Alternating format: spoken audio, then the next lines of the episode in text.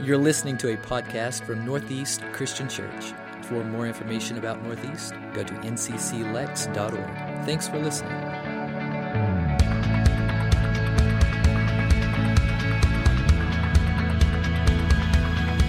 Feet. How many people in here are big fans of human feet? Anybody? I mean, some, I'm sure there's two or three weirdos that go, oh, I love it. you know, and you're weird, okay? I'll just tell you that. If you love feet and you're not a podiatrist, you're weird, okay? Most of us, if we were, if we were saying, what's the least part of our body that we like the least, it's probably our feet, right? Because they're just gross. You know, after running three marathons, a half marathon, a bunch of 10Ks, I have the weirdest collection of toenails you have ever seen, okay? I mean, I'm embarrassed when I have to go without shoes on because my feet are just gross. And I think that most people would say that feet, not just their feet, but feet in general, is pretty much just downright disgusting, right? Most of us would agree that. Here's the deal since Bible times, the Middle East, since Bible times, all the way up to today, feet have been disgusting. And they kind of personify it there. Now, you may not have seen this, but back on December the 14th of 2008, this happened. During a press conference at the Prime Minister's palace in Baghdad, Iraq, an Iraqi journalist threw both of his shoes at then President George W. Bush. The reporter did this because this is a huge insult in that culture. And that's why he did it.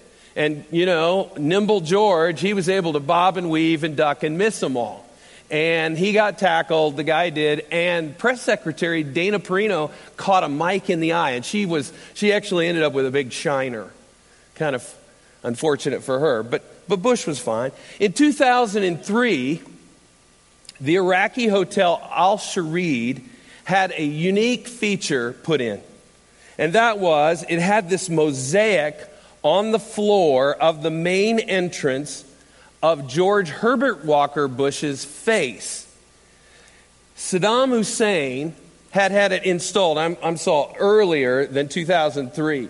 He had it installed following the Gulf War in Kuwait. He personally picked the Al Sharid Hotel because he wanted to in, insult then uh, President Bush.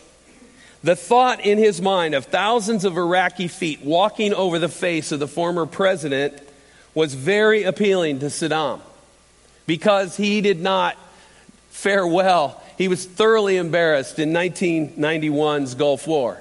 It was in 2003 that U.S. Marines went in and they actually jackhammered up the mosaic. Taking a shoe to the face in the Arab world is a serious insult. Even simply pointing the soles of your feet at someone is considered a grave insult. In the Arab world, to hit someone personally or a picture of that person with your shoe is to show the deepest possible form of contempt for that person. Do you know why? Because shoes are an extension of your feet and feet are gross. Let's just be honest. Your feet smell like nothing else, right? Some of you, it's bad, and we're just here to tell you, okay? Quit wearing shoes without socks because something is percolating down there. It's your feet. It's your feet. Now, the reason we're talking about the disgusting nature of feet this morning is because our text that we're going to be studying is talking about feet. So if you have your Bible or your smartphone or tablet, you want to turn to John 13. It's here we're going to see Jesus do something that no upstanding rabbi would ever be caught dead doing, and it involves feet. John 13, verses 1 through 5 says this. It was just before the Passover festival, Jesus knew that the hour had come for him to leave this world and go to the Father. Having loved his own who were in the world, he loved them to the end. The evening meal was in progress, and the devil had already prompted Judas, the son of Simon Iscariot, to betray Jesus. Jesus knew that the Father had put all things under his power and that he had come from God and was returning to God. So he got up from the meal, took off his outer clothing, and wrapped a towel around his waist. After that, he poured water into a basin and began to wash his disciples' feet, drying them with the towel that was wrapped around him. Jesus did what no right minded Jewish rabbi would have done he washed his disciples' feet. That was unheard of. But he did it specifically to set a standard, not just for the 12, but for all of us. And this is the standard serve one another. Serve one another. In this text, we're going to find Jesus emphasizing three key ideals for his disciples to model when serving. And the first one is humility. Jesus demonstrates how to bless others through service. And it starts with humility. John says that Jesus knew that his hour had come. More than any of the other gospels, John emphasizes the fact that Jesus is operating on a heavenly timetable. As he's doing the Lord's will, he is functioning off of God's timeline. So we read in verse 1 that Jesus knew that the hour had come. Now, what was this divinely pointed hour that he's talking about? It was the time when he would be glorified through his death, his resurrection, and his ascension. From a human viewpoint or standpoint, we see this, we see this being all about suffering, but from a divine standpoint, Jesus saw this about being glorified. Jesus would soon leave this world and return to his Father who sent him, having finished the work that his Father sent him on earth to do. And the Jews and the Romans couldn't even arrest him. They couldn't do anything, let alone kill him, until the right hour had arrived. And John tells us right out of the gate now is the hour. The time has come. Jesus also knew something else. He knew that one of the twelve, Judas, would betray him. Judas is mentioned eight times in the Gospel of John, more than any of the other Gospels uh, any of the other gospel narratives. Luke, though, tells us in Luke, the 22nd chapter, that Satan had entered into Judas, and now he would give him the thoughts necessary to bring about the arrest and crucifixion of the Son of God. In verse 2, we read, And the devil had already prompted Judas to betray Jesus. That word prompted, it literally means to throw. Now, how does that make any sense? Well, it reminded me of the fi- flaming arrows that the evil one will fire at the believer or the unbeliever. You remember that? Paul talks about in Ephesians, the sixth chapter, when he's talking about the full armor of God. We read about this fact that Judas is not a believer. We read about that back in John, the sixth chapter. John, John tells us he's not. He's not a follower. So he wouldn't have had access to the shield of faith that Paul talks about that is used to extinguish those fiery darts or those flaming arrows that Satan fires at us. Every good disciple needed that shield of faith to defend himself, which is a great reminder for us. We're in a spiritual battle. We really are.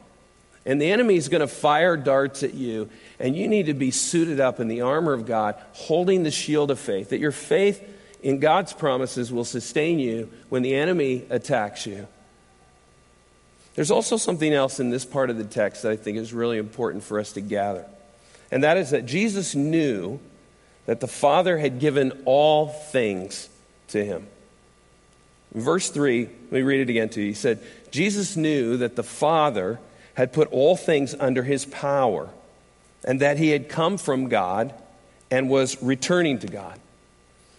John reminds us that all of the events that are happening, that are right now all the way through till the ascension, all of these are under Jesus' authority. All of this happened because he allows it to happen. Not just because it was his hour, it was his hour, and all of a sudden the plans of God are now beginning to spin into motion. But they happen because Jesus allowed them to happen. It may look like it was happening to him, but it's only because he allows it to. So, with that as kind of some parameters for us, then we see something that is remarkable. I mean, it's almost ridiculous. It's so remarkable.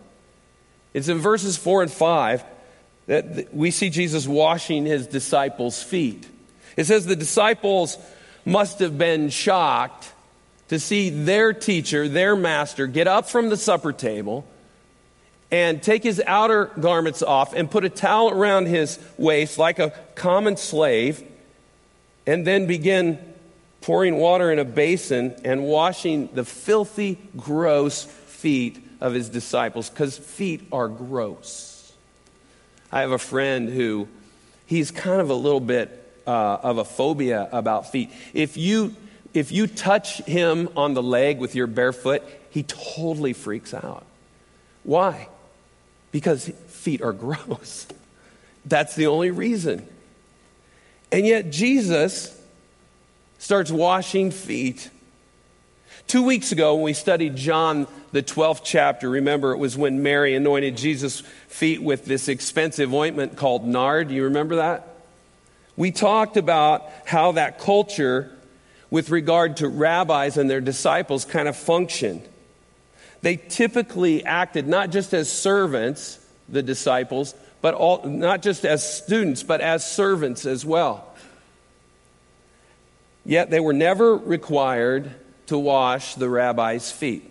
That was off limits. No rabbi could require that. The task was actually reserved for slaves. And this is interesting. I did not know this until I did this study today. But even some slaves were spared this task. If you had a slave, you were Jewish and you had a Jewish slave, you could not require them to wash your feet. You know why? Because feet are gross. Come on, people. When are you going to get that? Feet are gross. You cannot make a countryman do it. You could require a Gentile slave to do it, but you couldn't require a Jewish slave to do such a menial task. And here's the thing the fact that Jesus himself took on this task makes it extremely significant, not just for the 12, but I think for us as well.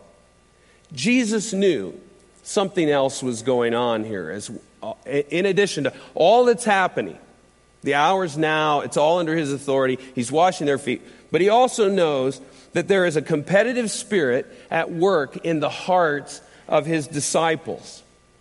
In fact, in Luke's gospel account, we read that within a few minutes, the men were in the upper room. They were disputing over which of them was the greatest. And then Jesus gave them this unforgettable lesson of humility. And by his actions, he didn't say it, just his actions rebuked their selfishness and their pride. That happened before he even explained any of it. The more you think about this scene, this is for me, maybe it's true for you, but the more we think about it, the more profound it becomes. Think about this Jesus is the sovereign, He's the ruler, He's the supreme authority over the entire universe. And yet He took the place of a slave. He had all these things under his power, and yet he picks up this towel and this basin. He was the Lord, he was the teacher, he was the master of all, not just the 12, but of all. And yet he served his followers. It's often been said that humility is not thinking badly about yourself, it's simply not thinking of yourself at all. And I think that's probably a good definition. But where does this come from? true humility. True humility grows out of our relationship with our Heavenly Father. You're not going to find it growing anywhere else. If our desire is to know and do the Father's will so we might glorify His name, then we'll experience the joy of following Christ's example and serving others in the process. And just like the disciples on that night, we desperately need this lesson in humility, I think, in the church. Now, you will not hear me dog the church, and I'm not doing that right now. I, I, just believe in the local church is the hope. It's the place where people are going to find Jesus, and it's the hope of the world. Because that's where Jesus is, who is the hope of the world. But the church seems to be filled at this time in culture, in our culture, with this worldly spirit of competition and criticism. As believers seem to compete with one another as to who's the greatest or which church is the greatest. It's not a competition. We're all franchises of the same, same company. We should be working together. We may be growing in knowledge, but for some reason we're slow to grow in this grace of humility. Humility, Andrew Murray says, is the only soil in which graces root. The lack of humility is sufficient explanation of every defect and failure. If we don't have humility, if Andrew Murray is right, I think he is. If we don't have humility, we're doomed in our spiritual pursuits. In the upper room, Jesus ministered in love to his disciples, and they received him and what he had to say. I love what the Greek text says here, literally. If you translate it literally, Jesus says he loved them to the uttermost. That's deep. And he still loves his followers that way today. Some of you will check up at some point and you will wonder, does God really love me? And the truth is, He loves you to the uttermost. Never, ever forget that. Well, we go on in the text, starting with verse 6, let me take a shot of water here, real quick. He came to Simon Peter, who said to him, We love Simon Peter. I mean, really, he is a great actor in these stories. He said to him, Lord, are you going to wash my feet? Jesus replied, You do not realize now what I'm doing, but later you will understand. No, said Peter, you shall never wash my feet. And Jesus answered, Unless I wash you, you have no part with me. Then, Lord, Simon Peter replied, Not just my feet, but my hands and my head as well. Excuse me. Jesus answered, those who have had a bath need only to wash their feet. Their whole body is clean. And you are clean, though not every one of you. For he knew who was going to betray him, and that was why he said not everyone was clean.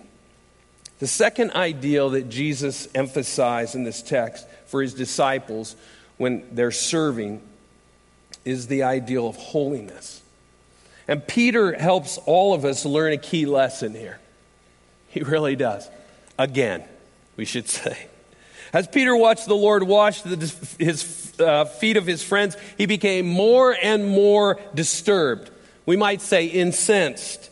And he couldn't understand what Jesus was doing and why he was doing that.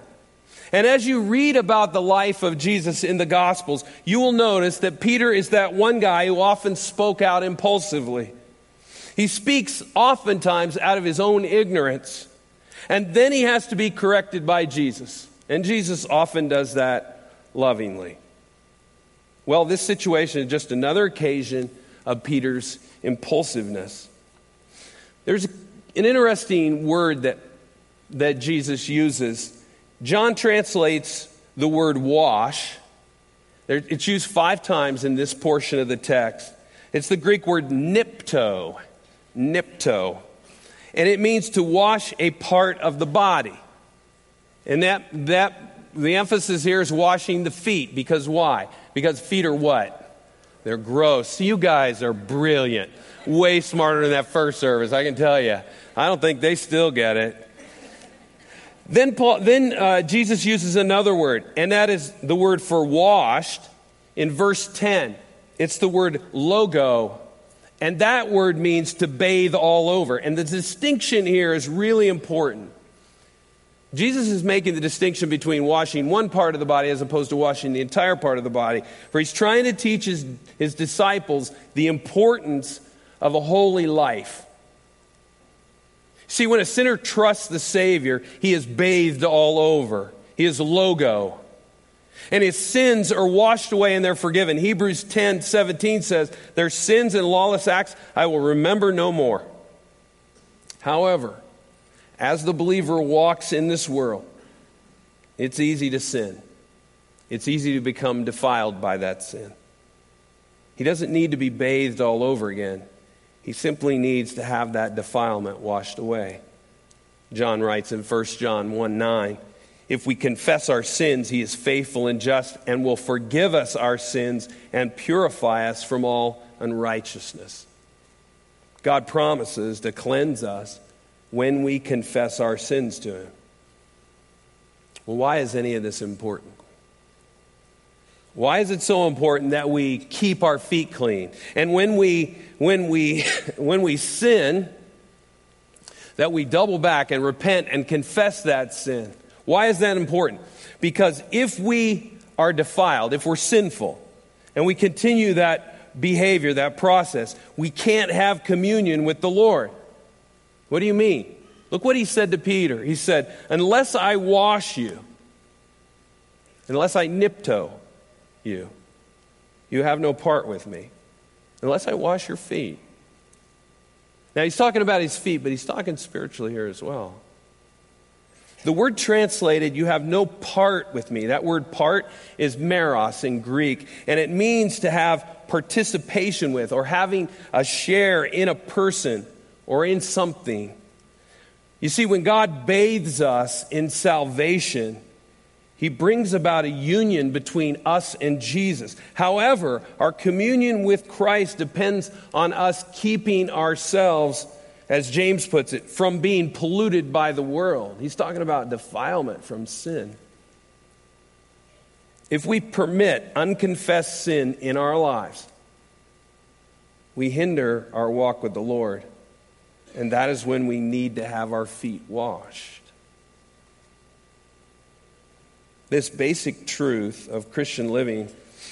It was illustrated in the Old Testament a long, long time ago. When we look at the installation of a priest to become part of the priesthood of the people of Israel, we read in Exodus that when a priest was consecrated, he was bathed all over. And that experience was never repeated after that. That was part of his initial consecration. He was bathed all over. However, during his daily ministry, it wasn't uncommon for him to become defiled in some way. So it was necessary that he would have his hands and his feet washed at the brass laver there in the courtyard of the temple. Only then could he go into the holy place to trim the lamps and eat the holy bread and burn the incense. It's a great picture for us. But Peter didn't understand what the Lord was doing, he didn't understand what he was saying. And instead of waiting for an explanation, which Jesus would eventually give, he impulsively tried to tell the Lord what to do. And Peter is so emphatic here that he uses this strong double negative in John 13, 8. He says, No, you shall never wash my feet. The Greek scholar Kenneth Wuest translated Peter's statement this way He said, You shall by no means Wash my feet. No, never. Peter's pretty serious in this moment. I mean, he's not putting on a show for the other guys, he's dead serious. And then we discover what he discovered that to refuse the Lord would mean to lose fellowship with the Lord. Peter went in the opposite direction and he asked for a total bath from Jesus. We can learn a couple important lessons from Peter. The first is this don't question the Lord's will or his work. And the second is don't try to change it. And that second, that second question is really important for us here. Don't try to change what God is doing. Jesus knows what he's doing. Peter had a difficult time accepting Jesus' ministry to him because Peter was not ready to minister to the other disciples. It takes humility and grace to serve others, but it also takes humility and grace to allow others to serve us. There's one other important point in this part of the text. John makes this comparison between Peter and Judas. He points out that Peter and Judas were in a different relationship with Jesus. Each other's relationship was very different. Jesus did wash Judas's feet, but it did Judas no good because he'd never been washed all over. He'd never been logo. so nipto would not mean anything. All right, the last part of the text says When he had finished washing their feet, he put on his clothes and returned to his place. Do you understand what I have done for you? He asked them. You call me teacher and Lord, and rightly so, for that is what I am. Now, what I, your Lord and teacher, have washed your feet, you also should wash one another's feet. I have set you an example that you should do as I have done for you. Very truly, I tell you, no servant is greater than his master, nor is a messenger greater than the one who sent him. Now that you know these things, you will be blessed if you do them. So, the third ideal that Jesus emphasizes for his disciples when serving is the ideal of happiness. It starts by living out the example of Jesus. Verse 17 may be the key verse in this entire text. If it's not the most important, it's definitely one of the most. Jesus said, Now that you know these things, you will be blessed if you what? If you do them. The sequence is really important in this, though humbleness, holiness, then leads to happiness. Happiness is the byproduct of a life that is lived in the will of God. Outside of that, you're, you're going to struggle to find happiness. When we humbly serve others, when we walk in God's path of holiness and we do what He tells us, then we will enjoy happiness. Jesus asked the disciples if they understood what He had done after He washed their feet, their gross, filthy feet. And it's not likely that any of them did. They didn't understand it. So he explained it to him. He said he had given them a lesson in humble service and an example for them to follow. You see, the world thinks that happiness is found in the result of others serving us, but real joy comes when we serve others in the name of Christ. It's interesting. Uh, in 1999, a book came out uh, by a couple of guys, who, or three guys. One, Ken Blanchard, who was well known among uh, business owners. People had probably, if you were in business at that time, you probably had a copy of The One Minute Manager, which was an international bestseller. Anything Blanchard wrote seemed to go right to the you know, top of the New York Times bestseller list, especially in the, in the area of business books. And he comes together with Bill Hybels and Phil Hodges, and they write this book called Leadership by the Book.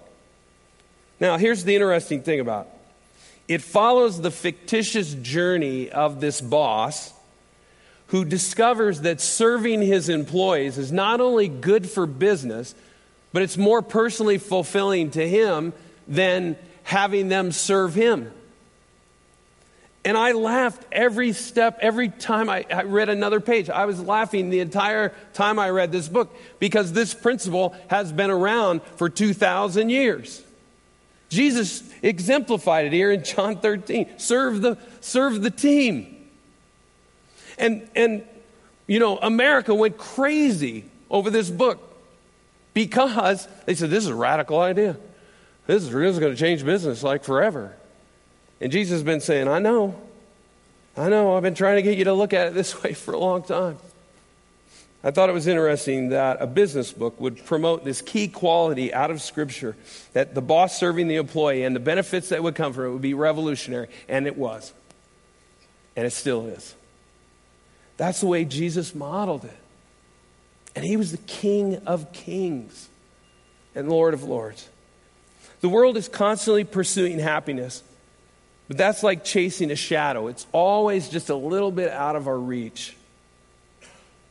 Jesus was the teacher, he was the Lord, he was, he was the rabbi of these guys. So he had every right to command their service, but instead, instead, he served them. He gave them this bona fide example of true Christian ministry. On more than one occasion, during the previous three, three and a half years, he had taught them lessons about humility and about service, and now he's demonstrating it for them. Guys, look at this object lesson. And it involved their dirty, filthy, gross feet. And I think it's all starting to fall into place for them. You see, the servant's not greater than the master. So if the master becomes a servant, where does that put the servant? On the same level as the master. By becoming a servant, our Lord did not push us down further, He lifted us up. He dignified sacrifice and service. Those are character qualities that are highly valued in the paradigm of Jesus. The world asks the question, How many people work for you? And that's a status symbol. But the Lord asks a different question How many people are you working for? We need leaders who will serve and servants who will lead. G.K. Chesterton said that a really great man is one who makes others feel great. And Jesus did just that with his disciples that day by teaching them how to serve. Here's the vital point, though. All this is a moot, it's, it's a moot point if you miss this one part. It's not enough just to know this truth, we must put it into practice. Remember, I said verse 17 is really important? Studying this section of John's gospel can stir us emotionally or can enlighten us even intellectually, but it cannot bless us spiritually until we do what Jesus told us to do. This is the only way to have lasting happiness in your life. The challenge is simply this serve somebody every day of your life.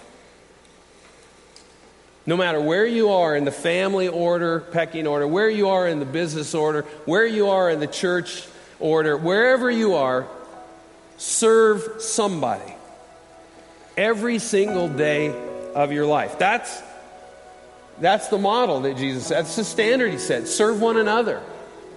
And if he would do that, the King of Kings and Lord of Lords, then you and I, I mean, are compromising our status to do that's nothing compared to what he did.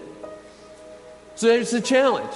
I want you to part, make this part of who you are, that every day you look for somebody you can serve. It doesn't have to be broadcast. Nobody needs to know it. You don't have to send me an email. I'm on here. The, here's the seven people I served last week. I don't even care. I mean, I care, but you know what I mean. I got enough email. But I want to trust you that if we're going to walk as Jesus did, and those who claim to live in Him must walk as He did, then let's serve people. Let that be part of the DNA of this place. I want to close by talking about one person. Now, I could talk about our entire staff because uh, we got a lot of servants around here. And there are a lot of lay people who would fit that category as well. But I want to talk about one of the people who lives this way, and he's one of our coworkers. He's always offered to help me out. Always. Almost to the point that he's a little annoying about it. It's just always, hey, anything I can do for you. If I need a ride, he's always willing. If I ever need anything fixed, he will fix it. And when I break it again, he fixes it again. And he smiles. It's so funny. Because I will break it again. If I need someone to make a hospital visit in a, in a pinch or talk to a homeless person who's made their way into our lobby, whatever it is, he's always willing to serve. In fact, we've had to send him home on a few occasions because he was sick. But he didn't think we could do it without him here. So we had to convince him we can manage, just don't die. Go home, but don't die. Five years ago, when I moved into my new office, I showed up here on an off day to move all my books and my personal things. And I came in only to find that somebody had already moved everything. Everything. Pictures on the wall, all my stuff at my desk transferred over. It was awesome. And it was this guy. None of you are surprised by that, are you? No. When I think about people who are great foot washers, I think about Reggie Smith. We should all be servants like that. I know he's in here. I want to make him stand up because I want you all to, value this guy.